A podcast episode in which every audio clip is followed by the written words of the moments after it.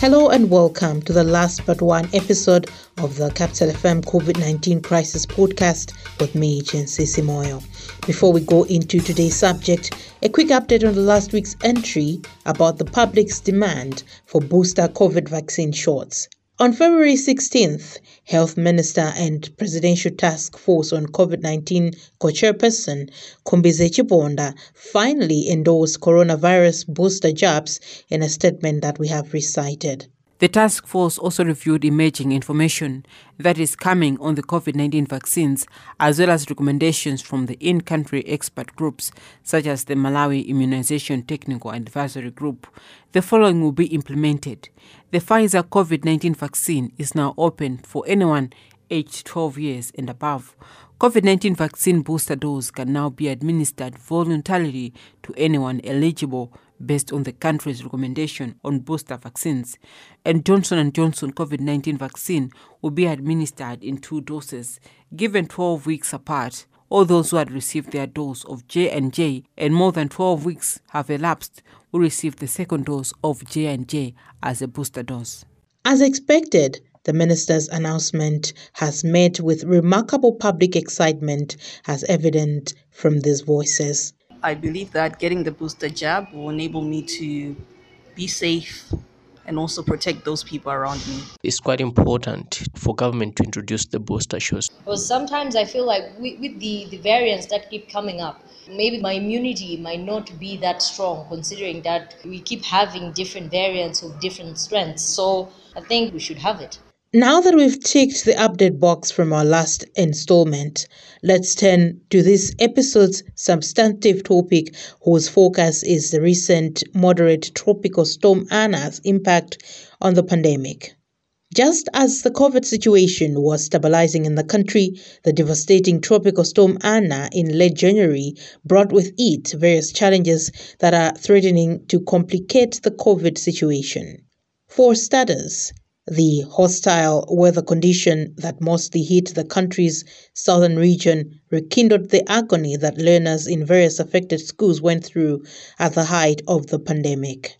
While at that time local schools endured lengthy COVID induced breaks, this time around, learning has been disrupted following the conversion of some learning facilities into temporary shelters for storm survivors as public concern grows that affected learners may not catch up with their colleagues even when the situation normalizes, education authorities insist that special measures will be put in place to resolve the lessons gap. Chikondano Mussa is Malawi's Secretary for Education. Everybody's preoccupation is saving life, first and foremost, and then we take care of the issue of right to education. All our teachers are trained in remediation strategies so we know what to do. We will remediate. They, will catch up. Our teachers are uh, trained in this, and uh, when disaster struck last time uh, in 2019, when, when, when COVID came, we were on top of it. Well, apart from disrupting lessons, the instantaneous crowding of villagers in confined school spaces has heightened the risk of COVID 19 spread among communities.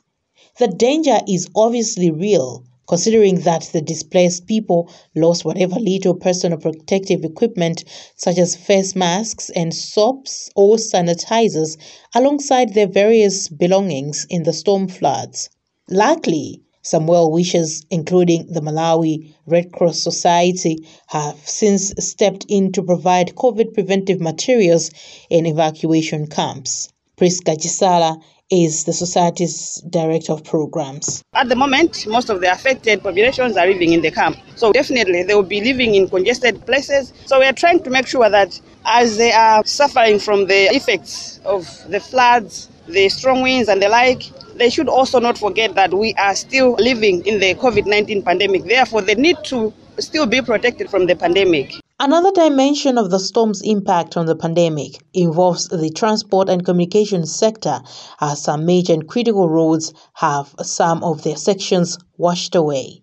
As you would expect, the situation means that a great deal of health services, including provision of COVID 19 interventions, cannot take place in affected areas. Compounding things further is the electricity situation that has been so erratic since Tropical Storm Ana induced floods, devastated power generation, transmission, and distribution activities. Although a nationwide power outage was resolved within the days of disaster, load shedding has become the order of the day, with many areas going several hours on end without electricity. This is due to the fact that 32% of power was taken out of the country's national grid after floods swept away a dike and other equipment at a critical hydro power station. While there has been no official confirmation, there is fear that unreliable power supply could affect storage and eventual shelf life of vaccine doses. However, the situation is gradually improving as appropriate authorities are working to restore power. Innocent Chitosi is Public Relations Manager for the Electricity Supply Corporation of Malawi. Yes, Commander engineers have been working and some machines were back and we restored by some areas, uh, especially some parts of Blantyre. As we speak, we have added some more machines and we are reaching out to more areas. We hope and believe that we will be able to restore supply to all parts of the country. Beyond the immediate and observable impacts, there is a mid to long term threat of economic complications as the government begins to restore damaged infrastructure at the likely expense of direct health services.